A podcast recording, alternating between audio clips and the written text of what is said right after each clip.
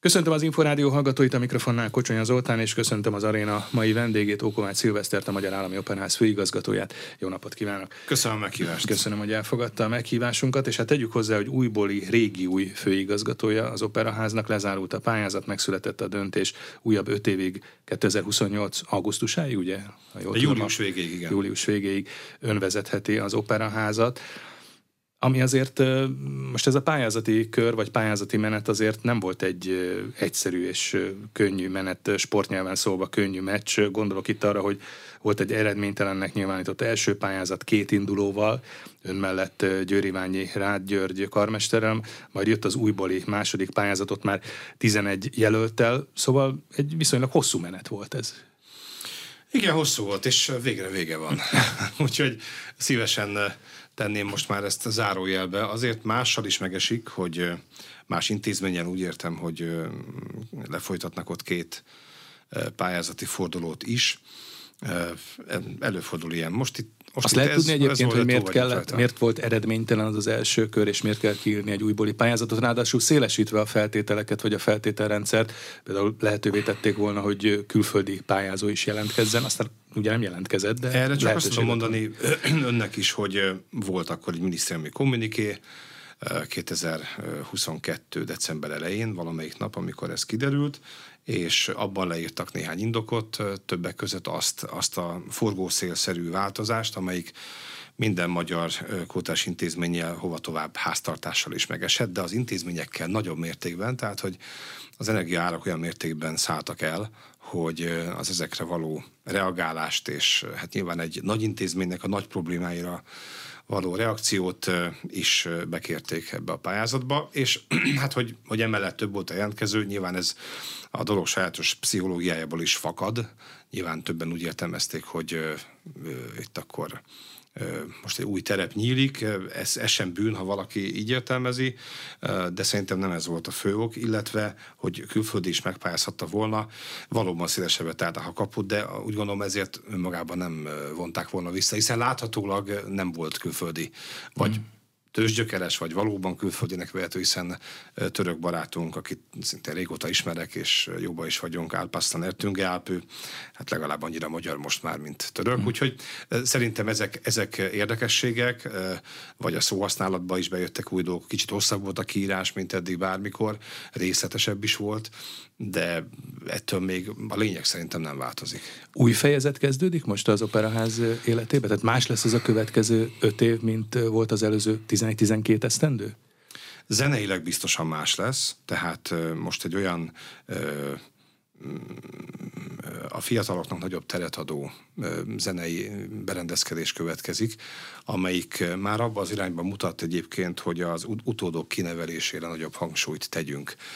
Szeretnénk rébe jutatni a balettképzést, illetve megtalálni végre azt a közös működési formát a táncegyetemben, amelyik mindkét fél számára gyümölcsöző. Mi ebben szerintem jó pozícióban vagyunk, mi adni tudunk ebbe az egészbe és hát emellett pedig azt hiszem a realitásokat figyelembe véve, hogy a, az elért pozíciók megőrzése az most egy bátor feladat. Tehát nem azok az idők járnak, amikor az ember mondjuk eltervezhet egy másik amerikai vendégszereplést, ahogyan az volt öt évvel ezelőtt, vagy mondjuk egy hatalmas erdélyi túrát, vagy akár a, a, a határok kívülről történő körbejárását. Ezekre a forrás most bizonyára nem lesz meg, de a hatalmas kívás, hogy a kollégáink fizetését valamiképpen tudjuk rendezni, szinten tartani legalább, ezekkel leszünk elfoglalva, és még egy csomó művészi tervünk is van, tehát darabok, évadok kitűzése,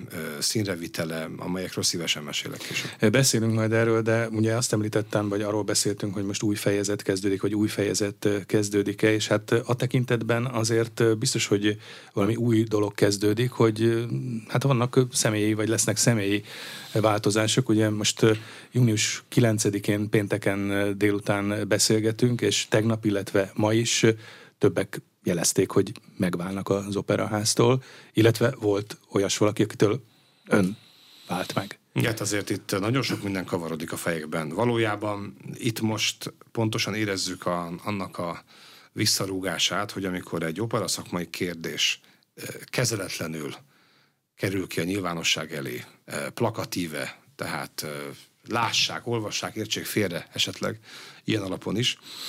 Itt van azért egy jól azonosítható orgánum, amelyik megtisztelte különös és hirtelen jövő figyelmével az opera igazgatóválasztási Egyébként is nagy figyelem övezte, nem csak ennél az említett, vagy nem, nem nevesített, de említett egy forrásból táplálkozott mindenki, ez pedig az Index. Nos, ha ott lejön valami, hajlamosak többen már akár csak a vastagon szedett clickbait címeket is egyébként valóságnak venni, én ettől azért óvnék mindenkit. Itt a három eset, amit ön is említett, ez mind a három gyakorlatilag egy teljesen más kontinens. Tehát Kesel Gergely a, az eddigi hét és fél éven át működő első karmesterünk ügye egy operaházi alkalmazotti kérdés. Ugye remélem senki nem vitatja el, hogy nincsen joga a mindenkori operaházi főigazgatónak, hogy a munkatársait megválogassa. Én magam vettem oda első karmesternek Kesel Gergelyt 2016. Mm. februárjában, és ugyanígy most más valaki lesz az első karmester. Meg is van, hogy ki lesz? Megvan, igen, igen, igen. Még várnék a bejelentésével, még nem írt alá szerződés, de, de ez abszolút megvan. De ennek ellenére számít Keselyán Gergely munkájára? Mert ugye hát arról volt szó, hogy ugye azért is érdekes ez, mert Keselyán Gergely, illetve a ma szintén távozását, vagy hát legalábbis a szerződés nem aláírását bejelentő Rostandra is nem távozás. Pályán. Távoz? Hát az, az, az nem lehet távozás, hogyha valaki nem ír alá egy szerződést. Uh-huh. Ráadásul nem is alkalmazott. Tehát eh, rengeteg vendégművészünk van, több mint száz énekessel dolgozunk, egyikük Rost Andrea uh-huh. nagyszerű. Igen, na csak arra akartam utalni, hogy Keselyán Gergely is, Rost Andrea is pályázott, ha úgy tetszik, ön ellenében pályázott. Hát mondjuk, hogyha innen indulunk el, innen is meg lehet érteni a dolgot, nyilván elkeseredettek azok, akik nem kerültek ki győztesen ebből a, ebből a mm, pályázati teleregényből tulajdonképpen. Nem így kellett volna ennek mennie. Én sajnálom, hogy így történt. Mindegyiket nagyon sajnálom, hiszen, hiszen már több helyen elmondtam azt is, hogy meg le is írtam évekkel korábban, hogy, hogy egy operaház élére valójában az lenne, hogyha évekkel korábban már megkezdődne a keresgélés, és a kinevezés maga is évekkel korábban történt Ez máshogy így van? Máshogy abszolút így helyeken? van. Tehát magam is tanulja voltam több olyan külföldi kolléga kinevezésének, akiknek még javábbat tartott a ciklusuk, és, és akkor a háttérben folyik ez a, ez a keresgélés, a jelöltek nem tudnak egymást, nem is a jelöltek, illetve a jelöltek, hogy, hogy megkeresik őket, tehát megkeresik őket, és ilyen értelemben nyilatkoztatják, vagy iratnak velük egy-egy anyagot.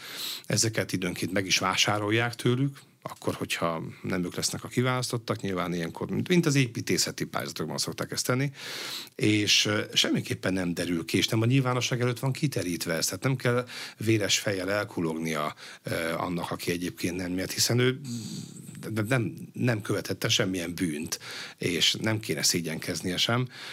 Én is így vagyok ezzel, hogy, hogy előre sajnáltam azt, magamat is egyébként beleértve, hiszen ez a veszély velem is ugyanúgy, velem szemben ugyanúgy fönnállt, hogy hogy a végén valamiféle vereségként kereszt értékelni, csak azért, mert ki lett terítve a magyar nyilvánosság elé, amelyik egyébként nem tudja, mivel jár egy operáz vezetése, nem tudja, mi ebben a szakmai feladat, nincs tisztában a jelentkezők szakmai hátterével, csapataival, végképp a pályázataival, és most is lám ez a helyzet, hogy hárman bejelentettek valamit, mind a három teljesen másról szól, mm. és nekem úgy kéne itt kvázi védekeznem, mm. mint hogyha mind a hármat eltávolítottam volna, miközben erről nincs szó. Hmm. Nem, természetesen nem kell védekezni, de azért és sem is szeretném, hogyha ennél leragadnánk, de azért az érdekelne, hogy például Keselyán Gergely, akinek ugye a az alkalmazotti jogviszonya az megszűnik ugye az operaházban, de mondjuk vendégként vagy karmesterként azért dolgozik, vagy kínáltak neki egy újabb hát szerződést? Ne, de egyébként ezt még az Index is leírta. Igaz, hogy talán nem ez volt a főcímből sejthető, de, de természetesen tehát Kesel Gergely számára két produkciót is ajánlottam, nála van a szerződés ajánlat, elvitte egy hét gondolkodási időre, ehhez képest néhány órával később az Indexen volt az egész, tehát ez is az elgondolkodtató. Nos, persze, tehát 16 februárjáig Gergő ugyanígy vendégkarmester volt, most megint vendégkarmester lesz. Megjegyzem, a következő évadban nem csak vezényelnie kellene, hanem még a rendezését is játszok, a Nabucco című operánk rendezését is. Ezek két produkció azt jelenti, hogy ezek szériák, tehát nem két este, hanem ez, ez kilenc este, plusz a saját rendezése. Teljesen szokásban van, érdemes megnézni az opera honlapján, hogy hányan dirigálnak még ennél kevesebbet is, mert nálunk az a, az a gyakorlat, hogy projektekre, egy-egy előadási sorozatra szerződtetjük a karmestereket. Ugyanígy lesz a lejáró főzenigazgatóval, Kocsár Balázsjal is, vele is szerintem meg fogunk tudni egyezni ebben a hmm. dologban, és jönnek mások, most majd ők dirigálnak kicsit mm. többet. De jelen lesznek ők is, ha ők is úgy gondolják. Rost Andrea viszont vélhetően nem lesz a jövőben látható, vagy a közeljövőben látható Ezt az Operaház színpadán. Ő azt lesz. mondta, vagy azt írta, hogy egy mai bejegyzésében, hogy a nyáron a főszereplésével meghirdetett varázsfúval előadásokban sem lép színpadra, és hozzátette, hogy némi mérlegelés után fájó szívvel hozta meg ezt a nehéz döntést. Hát gondolom az önszíve is fáj, mert azt mondta, hogy sajnálja. Abszolút sajnálom, hogy ne, hogy ne, hogy ne. Nos, hát itt ugye annyi a helyzet, hogy mielőtt meghirdetjük a, az éves programtervünket, magyarán a következő szezont, azelőtt az énekesek megkapják a felkéréseket, azokat visszaigazolják, vagy nem igazolják vissza.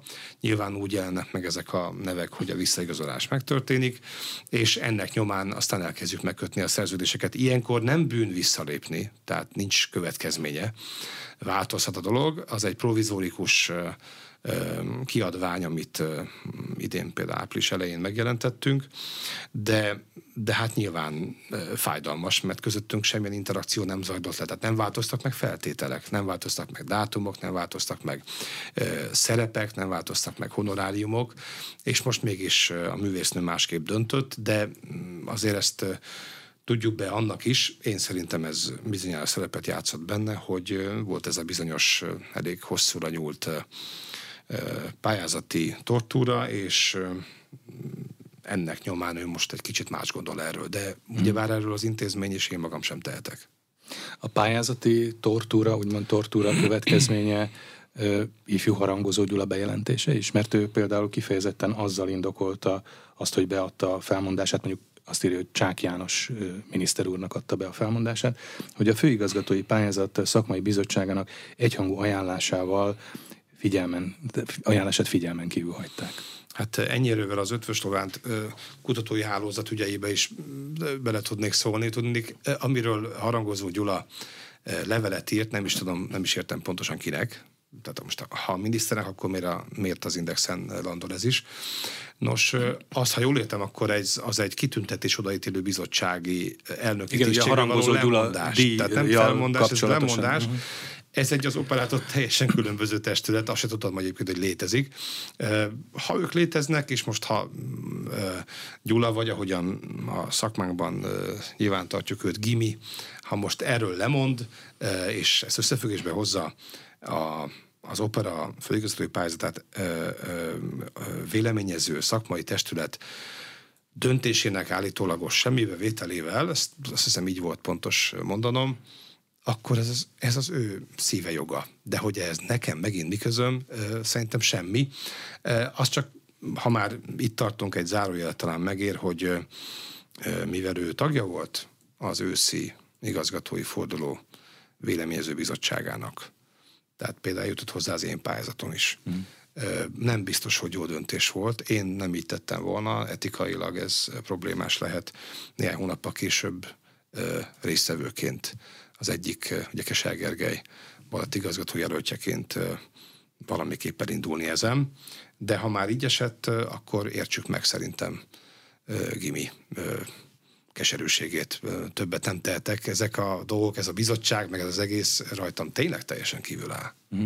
Ön egyébként tudja, hogy mit tartalmaz a többi tíz pályázó, pályázati anyaga, vagy ön is csak többnyire a sajtóbeli információk birtokában van, így mondjuk azt sem sejti, hogy miben volt végül is ön jobb, mint a többiek? Hát nem is tudom, nem furcsa dolog ez, hiszen még ha mondjuk egy Ugye fociasokkal valóban leírható a világ. Ha most egy VB-n lennénk túl, és já- látnánk a csapatok játékát, és esetleg még bepillantanánk a taktikai értekezetekre is, akkor lehetne fogalmunk arról, hogy ki mit csinált. De ez, ez egy hivatali vezetőt kereső pályázat volt, amelynek nem nyilvánosak az elemei. Hát én elhoztam ide önökhöz, hogy van egy kis videófelvétel, vagy a rádióhallgatók számára meg tudom a lapok esését mutatni. Igen, egy terjedelmes 200, létezik a pályázat, bő és 200 a, a oldalas többieké is létezik, de ezeket mi nem ismerjük. Ezeket mm. csak a, a, a véleményező bizottság tagjai, illetve a miniszter úr ismerhette. Én csak abból tudok tájékozódni, amit az interneten mások kiírtak, tehát én a többit, hogy ők aztán mit írtak esetleg századalkon át, fogalmam sincs. Ja, azt mondta, hogy nem nyilvános a pályázat, és nem is tervezi, hogy nyilvánosságra hozza a pályázatát. Miért olyan titkos ez? Hiszen nyilván ebben fogalmazta meg, hogy mit is szeretne csinálni a következő tesztendőben. Hát nézzük csak, valójában egy hadsereg is közpénzből működik, tehát ennyi erővel bármi nyilvános kéne, hogy legyen, de, de munkaanyagok sosem nyilvánosak. Gondolja csak azt el, hogy ebben benne van tíz évad terve. Tehát a, a színházak a tíz, mi világunkban... Tíz évad? Igen, igen, igen nem nagyon szeretném, hogyha az, hogy mi mit szeretnénk De hogy az operaházban ennyire előre kell tervezni? Vagy ez... Hát a, a tíz évad az én, az én mondjuk strukturális elkötelezettségemet mutatja, de mondjuk öt évadot be kell terjeszteni, különben tényleg komolytan az egész. Hát az operak világában igenis előre tervezünk, ennyivel előre tervezünk, de azért ma még mindig a, a prúzai színházak tarthatnak, tartanak és tarthatnak is ott, hogy akár egy-két hónappal lássanak csak előre, vagy legalábbis a köz számára csak ennyit mutassanak abban, amit terveznek. Vélem azért ebben benne van a, a flexibilitás lehetősége is, de egy operának ennél sokkal kötöttebb a feladata, ezért előrébb kell dolgoznunk. Most ezt is tartalmazza például a, a pályázat, és arra van valóban, hogy, a, hogy a, az engem munkáltató, az engem ellenőrző ö, szervezet, éppenséggel a minisztérium betekintést nyerjen a terveimbe, de azt is gondolja el, bocsánat a hosszú mondatért, hogy ez született, március 28-án zártam le, néhány hónappal ezelőtt egy bizonyos helyzetben. Egyikünk sem vátesz, Fogalmunk sincs, hogy 2028 júliusában mi lesz a helyzet, tehát már csak azért sem lenne jó a köz elé cibálni egy szakmai anyagot, amiben operáról, balettről, szimfonikus zenéről, intézményfenntartásról, épületüzemeltetésről van szó, mert egyrészt nehezen tudna vele mit kezdeni, másrészt pedig, ha tudna is vele mit kezdeni, állandóan számon kérhetni azt, hogy de miért nem következett ez be, miközben körülöttünk fontosan változik a financiális, az energetikai, és nem tudom, még mindenféle egyéb körülmény is. Mm. Tehát valójában ez, ez egy sorvezető, és semmiképpen nem tekinthető egyfajta, nem tudom, egyéves költségvetésnek, amit esetleg még számol lehet kérni, de az is változhat. Egy ilyen pályázathoz, különösen egy sikeres pályázathoz mindenképp szükséges az, hogy, hogy ne csak operában, hanem operaházban gondolkodjon a pályázó mondta azt, hogy, hogy ez olyan színház, amit kívülről nem lehet megtanulni, több is valójában, mint színház. Ez tulajdonképpen egy vállalatcsoport. Tehát ezt valóban csak belülről lehet megtanulni, és az lehet sikeres pályázó, akinek már úgymond van tapasztalata a működtetésről. Tehát ezt mondjuk a, a, az öltözőből, vagy a színpadi kulisszák mögül nem is nagyon lehet, vagy nem is érdemes pályázni? Az embernek onnan is lehet egy képe, főleg, hogyha jó régóta öltözik már, vagy áll a zenekarjárokban. Lehet egy kép arról, hogy milyen az intézmény vezetése, milyen feladatot jelent ez, illetve hogy hova kéne eljutatni, de azt gyanítom, hogy ez a kép a legritkább esetben fog egyezni azzal, ami a valóság. Alapot adhat arra, hogy az ember abból kiinduljon, de túl kevés információra kell fölvezetni egy, egy, egy képet, nagyon pixeles lesz, és pont a részleteket nem fogja megmutatni.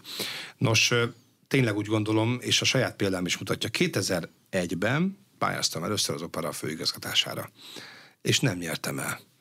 Igaz, hogy nem fordultam a médiához, ekkor, hanem tudomásul vettem, és négy évet lehúztam az igazgatóság tagjaként, de egy egészen kicsi egységet vezetve, a kommunikációs igazgatóságot, és egyébként abban az érdekes az értékesítés vezetése volt. Tehát az, az ott egy felelősség volt, és azt, azt megnézni, hát nem értettem hozzá nyilván, de mondjuk megtanulni jó volt. És ahhoz képest tíz évvel később ö, kaptam meg a, az operáz vezetését akkor kormánybiztosként, és, és hiába jövök kvázi belülről, mit tudom én, még ma reggel is voltak felismeréseim. Tehát én nem azt mondom, hogy ezt csak belül lehet megtanulni, hanem azt mondom, hogy ezt csak egy operaházból lehet megtanulni. Uh-huh. Lehet az egy külföldi operaház is, vagy ha mondjuk lenne Magyarországon másik törőmetszett operaház, akkor abban is meg lehetne tanulni. Azt egy kicsit problémásnak érzem, hogyha valaki bármilyen jogi vagy közgazdasági diplomával, mert ezt is meg lehetett volna tenni, a kiírás szerint beérkezik ide, és akkor, akkor kezdi el fölmérni, hogy hova is érkezett. Tehát ilyen erővel paksra is delegáltathatnám magamat, de nem mernék ilyet tenni. Speciális a közel. Ez valóban egy vállalatcsoport, ugye hát ott van, a, tudjuk az Operaház mellett az Erkel Színház, az Eiffel Műhelyház, és ha jól tudom, akkor ez egy évi 19-20 milliárdos költségvetésből gazdálkodó intézmény. Hát talán a, a legnagyobb és talán a legjelentősebb költségvetési kulturális intézmény Magyarországon? Erodó téren bizonyára az, a műpának is komoly költségvetése van, de annak egy nagy része, tulajdonképpen a túlnyomó része az a PPP konstrukcióból adódó egész egyszerűen a kvázi törlesztés. Tehát itt ezt a, ezt a pénzt mi valóban előadóművészete fordítjuk. Tehát ilyen értelemben kiug, kiugran magas. De tudomásul kell venni, ugye nincs más mód erre. Az opera eltelt 400 évét tekintve, hogy ez egy olyan műfaj, amelyik nagy emberigényű. Nagy, nagy emberigényű, nagy humán erőforrás igényű. És ezért van az, hogy nagyon sok dolgozója kell legyen, nagyon sok, több száz kolléga van egy előadásban jelen.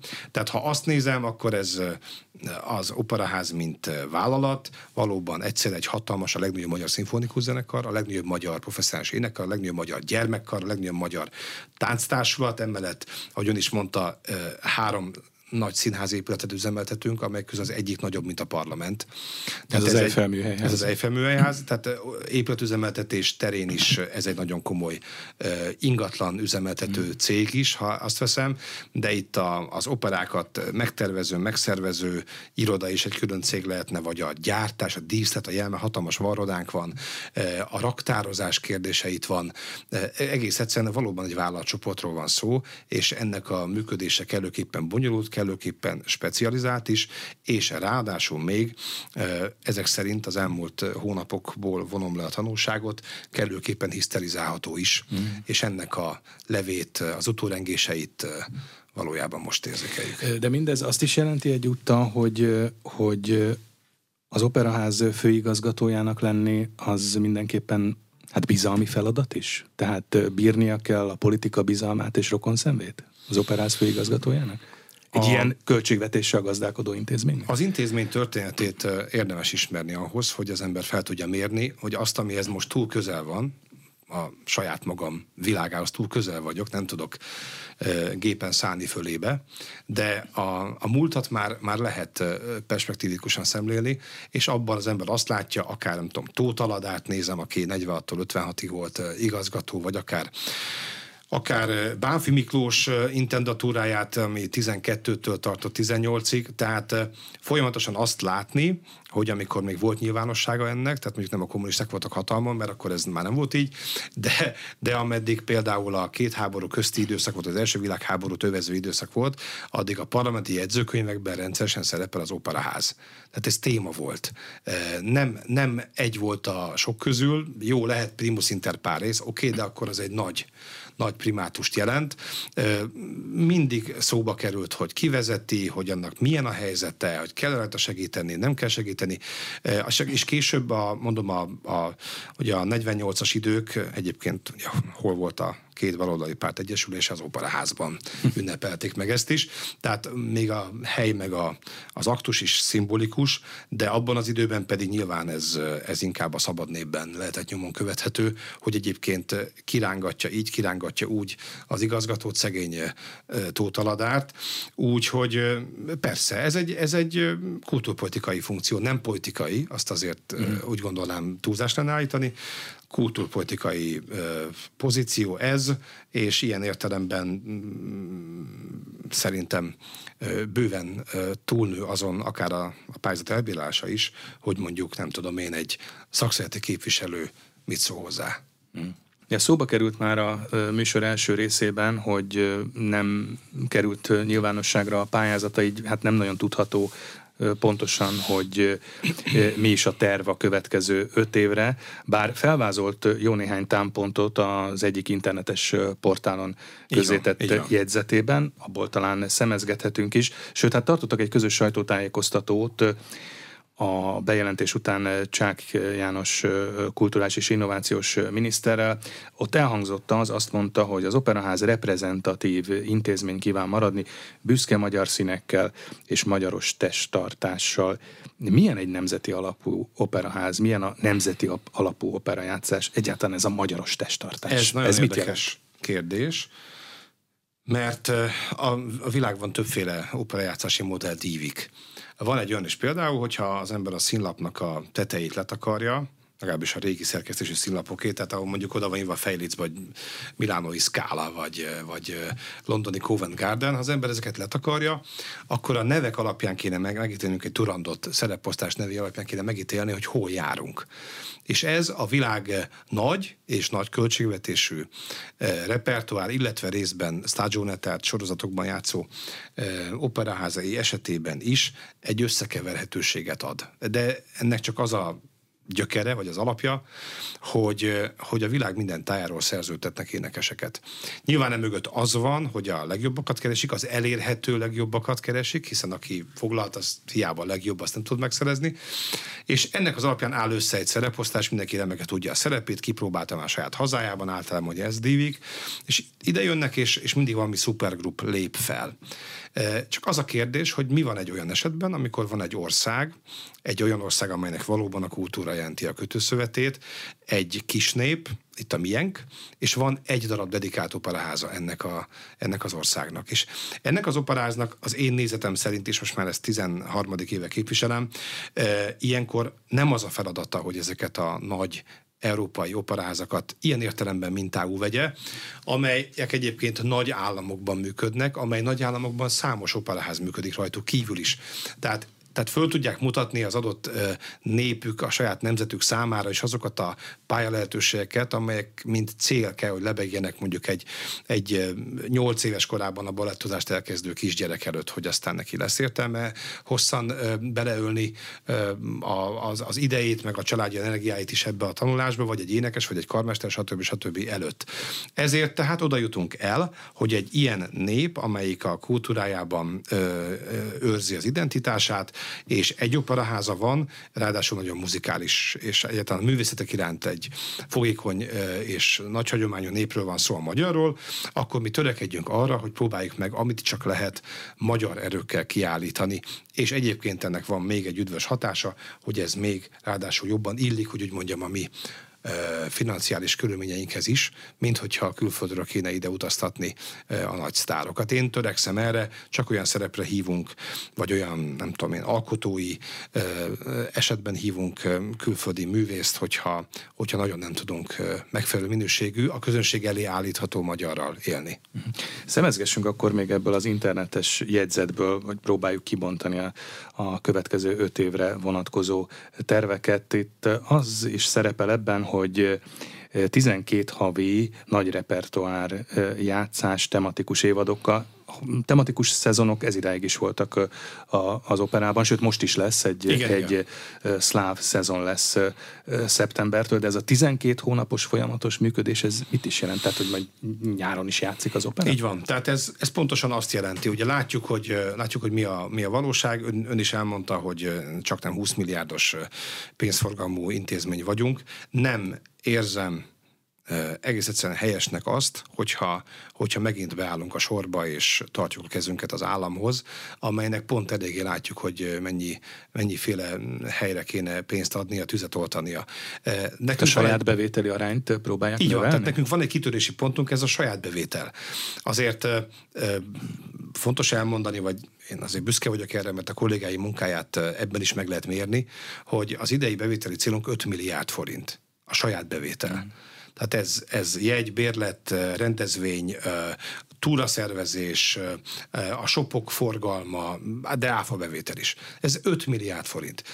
Hogyha, hogyha ezt el tudjuk érni, vagy meg is tudjuk netán haladni, akkor például abból lehet bérfejleszteni a kollégáknak, mert úgy látom más lehetőség erre nem lesz.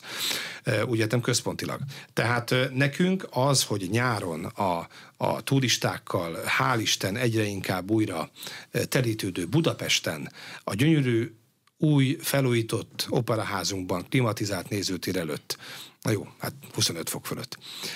Azért vigyázzunk erre, de, de hogy ebben az alkalmas, gyönyörű operaházban játszunk, és ne csukott ajtókat találjanak a, a turisták, hát ez elemi érdekünk. Ráadásul így ez a most nyáron is így lesz? Vagy a... Ez most nyáron, és már tavaly nyáron is így volt, de akkor még sose csináltunk ilyet, ezért óvatosabbak voltunk. Most idén már mind a három hónapban jelen leszünk, és be is kell tenni most plusz előadásokat, mert egész egyszerűen áprilisra elfogytak a nyári előadások jegyei. Úgyhogy gyakorlatilag nem is a turisták turisták vették meg, úgy gondolom, hmm. vagy akkor valami nagyon előrelátó értékesítési rendszert használtak, de, de valójában most jönnek plusz előadások is ebbe bele, és az fontos még, hogy hogyan tudjuk a munkajogot maradéktalanul betartani, tehát a kollégáink szabadságolását is úgy intézni, hogy ez emellett még azért megvalósulhasson, hiszen nyár azért a feltöltődésre is van, tehát ezt a kettőt kell összehangolni, ez egy nehéz, de megoldható hmm. ügy. Ír ebben a jegyzetben az előre tervezésről és a három éves rendszer erről a főszerepek vonatkozásában. Ugye a pályáztatás kapcsán is az egyik központi kérdés, vagy visszavisszatérő kérdés volt, de hát erről korábban is volt már polémia, hogy az opera és a társulati lét, vagy hogy legyen egy társulata az operának, és sokan fogalmaztak meg olyan véleményt, hogy szükség lenne társulatra, társulati építkezésre az operaházban, de hát gondolom, hogy ez azért nehéz egy olyan olyan ö, ö, intézményben, ahol hát külföldi vendégszerepléseket vállaló énekesek, magánénekesek vannak. Nem csak ezért nehéz, de, de való igaz, hogy a, a, a legtöbbet foglalkoztatott és a nemzetközi hírnevet is már elért énekművészeink nem kívánnak itt állásban lenni. De nem csak ez a probléma, velük ez a probléma. De, de a probléma munkajogi. És aki hmm. ebbe távolról belekiáltott, sajnos károt, kárt okozott. Tehát egy olyan hamis kényszerképzetet tett emberek fülébe, amelynek a nyomán nekem most lépte nyomon cáfolnom kell. Egyrészt a társulat az az nem csak egy szerződésben gyök, gyökerező létforma lehet. Egyszerűen az is társulat, amit csinálunk, több mint tíz éveim már, hogy e a, a mi énekeseink, ennek a, egy jó körülhatárolható köre folyamatosan együtt van, egy produkciós tömegben dolgozik. Tehát nem, nem az van, hogy, hogy valaki egy évig föl se tűnik, vagy öt év múlva kerül elő, hanem, hanem van 80-90 olyan énekesünk, akit állandóan foglalkoztatunk. Ez maga a társulat, hogy ez milyen papíron valósul meg, ehhez képest úgy, úgy érzem, hogy majdnem mellékes, de annyiban mégsem mellékes, hogy, hogy azt a rendszert nem tudjuk most már még egyszer fölépíteni, mert káros lenne, a közönség elé kerülő darabok eh, pusztulnának tőle le, hogy egész egyszerűen határozatlan szerződésekbe futtassuk bele a teljes magyar énekesi garnitúrát. És akkor a, a, a nyugdíjhoz eh, föltorlódnának ezek az énekesek. Most már nincsen kedvezményes énekesi nyugdíj. 2012 óta ezt központilag eltörölték. Nem, nem én töröltem el, de ez így van, és ennélkül kell élnünk. Így viszont eh, lehetséges az, ami egyébként szintén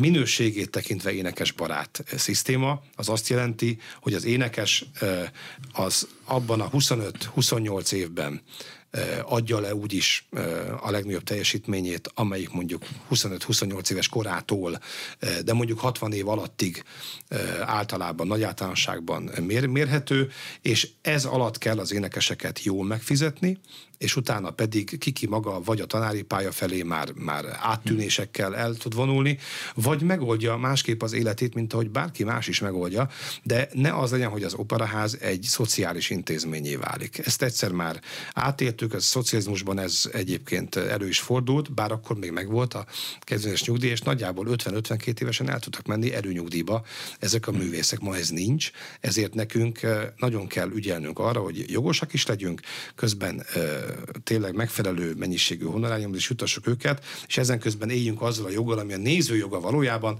hogy, hogy ne az kerüljön elé, akit muszáj foglalkoztatnunk, hanem az, aki a legjobb az adott szerepben. Ha már társulatról beszélünk, akkor azért térjünk ki a, a vidéki operatagozatokra, és komoly vita zajlott ennek kapcsán is az elmúlt időszakban. Miklós Erika és Rost Andrea is arról írt a pályázatában, és beszéltek is erről több interjúban, hogy hogy lassan elsorvad a vidéki operajátszás, nem helyén való, hogy az operához való hozzáférés úgymond a budapestiek privilégiuma legyen. Valóban ez most egy budapesti privilégium? Mi a helyzet a, a nézőpont, vidéki operajátszással? Nézőpont kérdése. Én, ha beszélgetek a vidéki uh, igazgatókkal, ugye opera tagozatok működnek, ezt azért tegyük Tehát tisztába az, az ezt opera, is. Tehát ezek nem operaházak, ezek színházak, amelyeknek három tagozatok van, így nyerhetik el a nemzeti uh-huh. minősítést. Ha ezekben a tagozatokban... De ott azért a tagozatban vannak olyasfajta énekesek, akik mondjuk egy bánkbánt el tudnak énekelni, nem? Ez nem feltétlen van így. Tehát azért mondjuk hőstenorból egész Magyarországon azért szerintem háromnál több nem igen van. Uh-huh. Tehát egész egyszerűen az öt régi kiemelt város, és nemrég hozzájött Kecskemét is, tehát hat ilyen helyszín, plusz akkor Budapest, ami azért fontos, hogy létezzen, úgy gondolom ennek az énekesi ellátottsága ilyen, ilyen értelemben nem megoldott, de hát ugye azért... De jól értem, akkor az az elvárás a, a úgymond vidéki nemzeti színházak, nemzeti színház státuszt kapott intézményektől, hogy, hogy az operaház kölcsönözzön nekik énekeseket? De ugye az világos, hogy a mi énekeseink szabadúszók. Tehát én nem tudok kölcsönözni valakit, mert nem a rabszolgám. Ő akkor mond igent nekünk, amikor ő úgy gondolja, hogy ezt a szerződést elfogadja.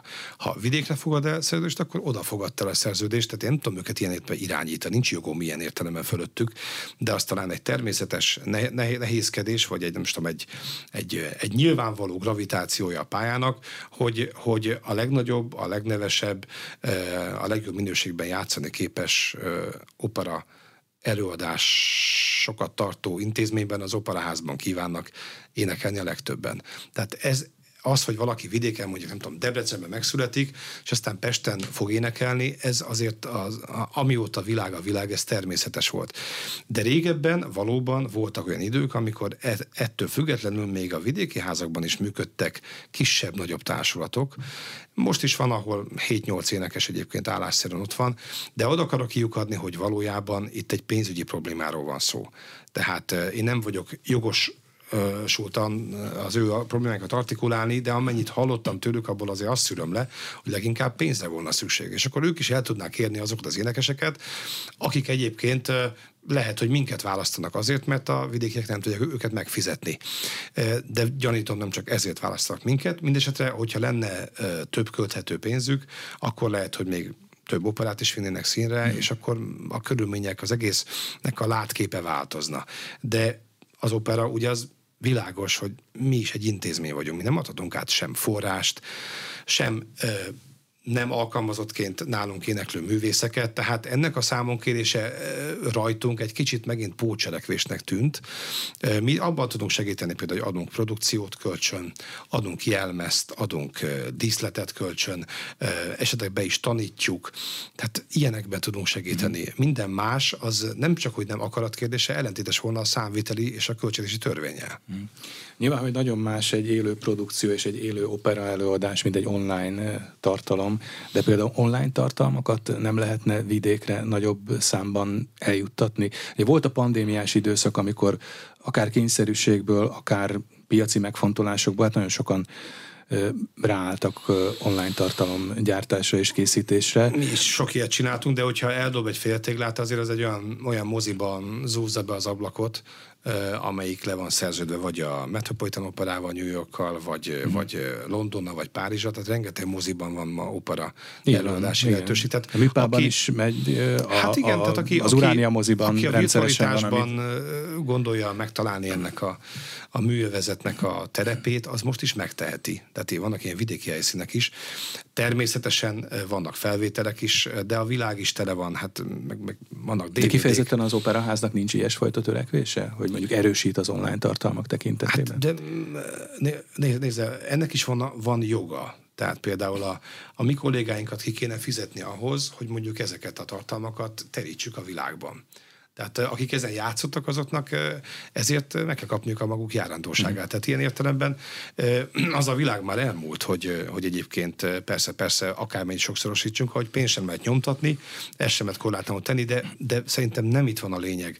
Az opera és a balett műfaja olyan, amelyik ezt a fajta empíriát igényli. Egész egyszerűen a jelenléti műélvezet a fontos, és ha, bocsánat, muszáj még egy mondatot megtoldanom, az a a hozzáférés miatt, azért érdemes lenne megnézni mondjuk egy nagyon gazdag államot, teszem azt, az Egyesült Államokat, vagy akár mondjuk Nagy-Britanniát, tehát, és kiszámolni azt, hogy a, hogy a mai Magyarország területén, vagy legalább ebben az öt kiemelt városban, hogyha a városközpontokat összekötjük a fővárossal, és számításra veszük azt, hogy mindenhonnan autópálya visz a fővárosba, és egyébként működnek IC vonalak is, hogy, hogy egyébként biztos-e az, hogy, hogy ö, olyan színházakban, melyeknek a színpada, a zenekari árka, ö, vagy akár a adott város zenei élete egyébként sem tudna teljes mértékű operajátszást produkálni mondjuk Wagner, Riás Strauss nem tudná játszani. Hogy, hogy érdemes-e ezen panaszkodnunk, vagy inkább azt kéne mondani, hogy, a, hogy amit tudnak bizonyos korok, bizonyos szerzők, bizonyos műcímek teljesen rendben vannak, azokat e, e, hiánytalanul élménygazdagon tudják adni, de, de aki feketőves operarajongó kíván lenni, annak úgy is el kell jönnie Budapestre, és ez máshol sincs másképp, tehát el kell utazni New Yorkba, vagy a Washingtoni operába, vagy nem tudom, Los Angelesbe annak, aki ilyet akar hallgatni, mert nem tudja megkapni a saját városában, nagyon pénzigényes és művészigényes műfajról van szó. Uh-huh. A pályázati döntés utáni sajtótájékoztatón Csák János miniszter úgy fogalmazott, hogy az opera nem szigetként működik, úgymond ökoszisztéma van körülötte, és meg is említette a Zeneakadémiát, a Műpát, az Operett Színházat és a Táncművészeti Egyetemet, de ön is írt arról, hogy fontos az ezekkel való társintézményekkel, művészi, művészeti felsőoktatási intézményekkel való kapcsolattartás. Működik ez most, és működőképes ez most? Köszönöm a kérdést. Tegnap este az Eiffel Műhelyház Bánfi termében vizsgáztak az Akadémia operaszakosai, Mozart az Áruhás Kertészlány című operájával, amelyet az opera művészeti igazgatója az ő tanáruk egyébként, tehát itt nagyon fontos már is a, a personál unió, tehát ezek az igazi kapcsok, rendezett, Almási Tóth András, és a zenekar, az opera zenekara volt, és az opera főzengezőtője Kocsár Balázs dirigált. Tehát íme egy megvalósult, sok éve jól összeforva működő egység. De július másodikán az Operaházban fog vizsgázni a Magyar Táncművészeti Egyetem klasszikus szakiránya. Szeretnénk, hogyha... Ez érdekes, mert ugye pont a Táncművészeti Egyetemmel voltak azért konfliktusok vagy viták. A Táncművészeti Egyetem rektora többször több helyütt nyilatkozta azt, hogy a, az egyetem vezetése szerint a hallgatóik, illetve a végzett táncosaik nem nagyon jutnak lehetőséghez hát ez, az operaházban. Szerintem itt sok félreértés kell majd tisztázni, de ne, nem akarom megnehezíteni a tárgyalásainkat, de, de a jövő évadban kilenc darabban működnek közre, most is ott vizsgáznak, ebben az évben is ott voltak a legutóbbi nagyszabású premierünk, ami néhány hete volt, csak az Idoméneóban is ők mm. táncoltak, tehát más a valóság, mondjuk így. És az SZF-vel, tehát a másik érintett színház művészeti egyetem, és ugye ez, ez, a, ez a valódi színházi egyetem, csak ugye nálunk a sok műfaj miatt mind a három jelen van. Velük is nagyon komoly együttműködés van, most is ott próbálnak a, az Eiffelben, és azt is tervezzük, hogy az jövőben is így maradjon, sőt erősödjön, de ehhez szükséges megérteni azt, hogy a, az opera, mint felvevő intézmény nem egy kölcsönző, nem egy terem kölcsönző, meg nem tudom, ruha kölcsönző, hanem, hanem nálunk fognak dolgozni ezek a művészek. És ahhoz viszont, hogy nálunk dolgozzanak, ahhoz meg kell minket hallgatni, hogy kikre van szükségünk, a képzést oda kell irányítani, mint minden piaci szereplőnél, ma már ez a fölismerés, ugye, hogy mondjam, közhasznú, tehát az egyetemi képzéseket igenis a piachoz igazítani kell, ennek pedig azok a feltételei, hogy működjünk együtt, akár legyenek annak személyi biztosítékai, nem egy-egy ember, hanem egy-egy pozíció. Képében, hogy, hogy ez az egy, együttműködés, ez, ez valóban közös kontroll alatt legyen tartható. Említette az imént az SZF-ét, és most az jutott eszembe, hogy hát ugye van nagy múltra visszatekintően színházrendezői képzés az SZF-én, a Színművészeti Egyetemen, sőt van kifejezetten zenés szakirányú rendezői képzés is, de klasszikusan opera rendező képzés, az, az ha jól tudom, akkor nincsen, és hogyha azért így visszatekintünk, hogy az elmúlt időszakban kik és hol rendeztek operákat. Hát én azt láttam, hogy többnyire prózai színházakból érkeztek rendezők, például az Eiffel műhelyházba és a katonából érkeztek prózai rendezők egyébként hát az is, meg máshonnan is, Rátóti Zoltán is rendezett nálunk. Igen, de hogy prózai, én, prózai én műhelyekből érkeztek K- rendezők. Kétségtelen azért, azért mondjuk négy évente nem bocsátanék útjára 5-6 opera rendezőt, mert nem lesz munkájuk. Mm. Tehát ez egy speciális közeg. Mindig oda jutunk ki, ma is, önnel is. Speciális közeg. Tehát, tehát időnként kell vele foglalkozni, de, de, de túltermelni nem érdemes, mert, mert ez az intézmény azért jó körülhatárolható mm. mennyiséget tud foglalkoztatni is. Ami ezt illeti, például Nagy Viktor, aki most indít zenés osztályt az SZF-én egyébként Kesegergelyek közösen, a hírek szerint. Nos, Nagy Viktor például egy, egy, egy ritka rendező osztályban végzett, akkor opera rendezők végeztek. Ez több mhm. évtizede volt.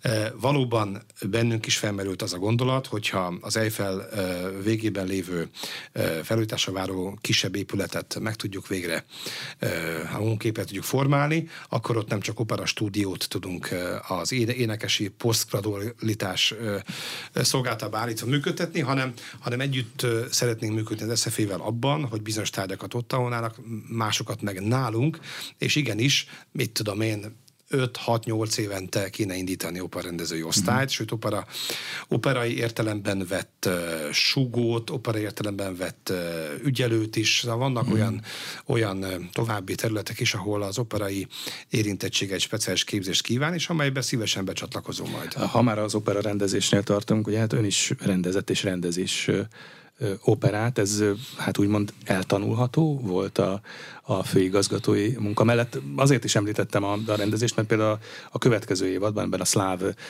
évadban, ha jól tudom, akkor Selmeci György operáját állítja majd színpadra. Ugye, jól tudom? A... Amit állítólag, állítólag a tervek szerint, legalábbis a sajtótájékoztatón elhangzott, hogy ennek egy nagyon különleges előadásnak Igen, készül. de mert, hogy, is operának. Pont, pont, de hogy pont különleges ezért. előadásnak készül, mert hogy, hogy nyugágyakból bekötött szemmel Igen, élvezhetik majd a nézők. Ezt azért inkább, hívjuk inkább rádiójátéknak, hiszen, ha, hiszen látni semmit nem lehet. Nem, ez egy, ez egy érdekes dolog lesz, de, de nem hangsúlyoznám túl, azon kívül, hogy Selmeci György személyében sikerült egy first class zeneszerző szerzőt megkérni arra, hogy ennek a negyedik napkelti bölcsnek a, a, a nem kanonizált, de nagyon szép történetét kvázi mint egy, mint egy dalciklus komponálja meg, és közötte lesz egy mesélő, és valóban ott fognak advent idején, ott fognak majd pihenni a nézőink, mint egy százam, és egy egész különleges szeánszot illatokkal, hangokkal kívánunk tárni, de azért ez nem opera rendezés. Amit én magam csináltam, a Hunyadit, Hunyadit és a Toszkát, azt kitekintésnek szántam, tehát nem kell senkinek aggódnia, nem, nem akarok opera rendezői babirokat törni. Egész egyszerűen szerettem volna jobban ismerni azt, ami a házban történik. Eleget láttam már, meg énekeltem is azért elég sokat, és írtam is rengeteget, produkciókról, hiszen 11-2 évig kritikusként is működtem, úgyhogy ilyen értelemben megsegítő társakkal, ez is fontos, nem magam, vágtam ennek neki, és, és úgy egy kortárs típusú, illetve egy, egy korhű típusú rendezéssel én a magam részét ebben, ebben megtettem, illetve kiéltem, tehát a következő öt évben nem tervezek ilyet, és azokat az élményeket pedig igyekszem megőrizni, vagy tanulságokat, amelyek ennek kapcsán értek, és segítenek abban, hogy jobban megértsem azokat a, az alkotókat, akik egyébként hozzánk érkeznek, és nálunk alkotnak, és ebben a folyamatban kell velük néha nekem is értekeznem. Tehát ez egy igen, aki, aki mondjuk egy légideszant csapatot vezet, annak néha le kell ugrania, kétségtelen. Mm. Beszéltünk arról, hogy az Operaház mellett ugye ott van az Erkel Színház és az Eiffel műhelyház is, hogyha ennek az öt éves tervezésnek a vetületében nézzük, akkor mi vár ezekre az intézményekre? Ugye az Eiffel műhelyház egy viszonylag új intézmény, és egy több funkciós intézmény. Az Erkel Színháznak az elmúlt időszakban olyan vitatott volt a sorsa, meg egy kicsit hányatott is volt a sorsa, a téli időszakban most a rezsiköltségekre hivatkozva bezárt, de mi a terv? Az Eiffel műhelyezet, amik kőbányán van, az sikere van ítélve. Tehát nagyon sokféle profilja van, 30 valahány típusú munka, cselekvés, előadás végezhető benne. Majdnem azt is mondanám, hogy egyszerre. a hatalmas épület. Ennek ennek a sorsa döntően függ a financiális körülményektől is, tehát szeretnénk benne jövő áprilisban már újra felnőtt előadásokat is játszani, de hozzáteszem, hogy gyerekelőadások most is vannak minden hétvégén, és mindig tele. Tehát kezdenek rátalálni a családok erre a típusú gyerekek adnak elő gyerekeknek az Eifelben erre a struktúrájú élménysorozatra, és továbbra is ide szálljuk azokat a kísérleti, kamarai jellegű műveinket, crossover darabokat, mm. és a kortárs balettelőadásainkat, amelyek egy 400 vagy 600 fős nézőtér előtt ebben a iparias közegben remekül tudnak működni. Az Operaház játsza a törzsrepertoárt, a nagy, a meghosszabbított 19. század nagy műveit, és a klasszikus baletteket. Ez szerintem ez teljesen világos. Most megnyílik velünk szemben egy ötcsillagos szálloda. Kezd az egész gyönyörű ökoszisztéma, ez is az, összeérni, és nincs semmi aggodalmam a tekintetben, hogy az operáz milyen látogatottsága bír, ugyanilyen erősen, mint most. És az Erkel Színházat illetően pedig várakozó állásponton vagyunk, mi itt is készítjük a magunk terveit, koncepcióterveket készítünk arra, hogyha, hogyha mm, beköszöntene a forrás bőség időszaka, akkor hogyan lehet az Erkelt úgy átépíteni egyébként, hogy az ne egy teljes, de azért jelentős átépítés legyen, és felkészítsük arra ezt a színházat, hogy mint az egykori városi színház az ő név elődje volt, egyszerre tudjon kiszolgálni népoperákat, népszerű címeket, családi operákat, vígbaletteket, gyerekbaletteket, és emellett szimfonikus zenét. Hát ez azért évi mondjuk 30-40 operai előadást, operai és balettadást jelentene, de emellett sokkal több nap marad szabadon, és ide a, a minőségi nemzeti musicaltől valóban a, a szimfonikus zenekari hangversenyekig, hiszen ez, a, ez a akusztikájú terem a városban. Bizony. Mm. És emellett akár a néptánc mm. gálákat is idehozni, ültetett könnyű zene van, tele van egyébként a programban most is a, az Erkel Színház érdemes rátekinteni a műsorára. Egy színes, de a minőség alapján nivelláló intézményt szeretnénk itt létrehozni. A nagy tapasztalattal és, hogy mondjam, nagy gyakorlattal és, és hozzáértéssel is bíró operások föntartásában. Köszönöm szépen a beszélgetést. Az elmúlt órában Okovács Szilveszter, a Magyar Állami Operaház főigazgatója volt a vendégünk itt az arénában, a műsor elkészítésében Módos Márton főszerkesztő vett részt. Én Kocsonya Zoltán voltam, köszönöm, hogy velünk tartottak.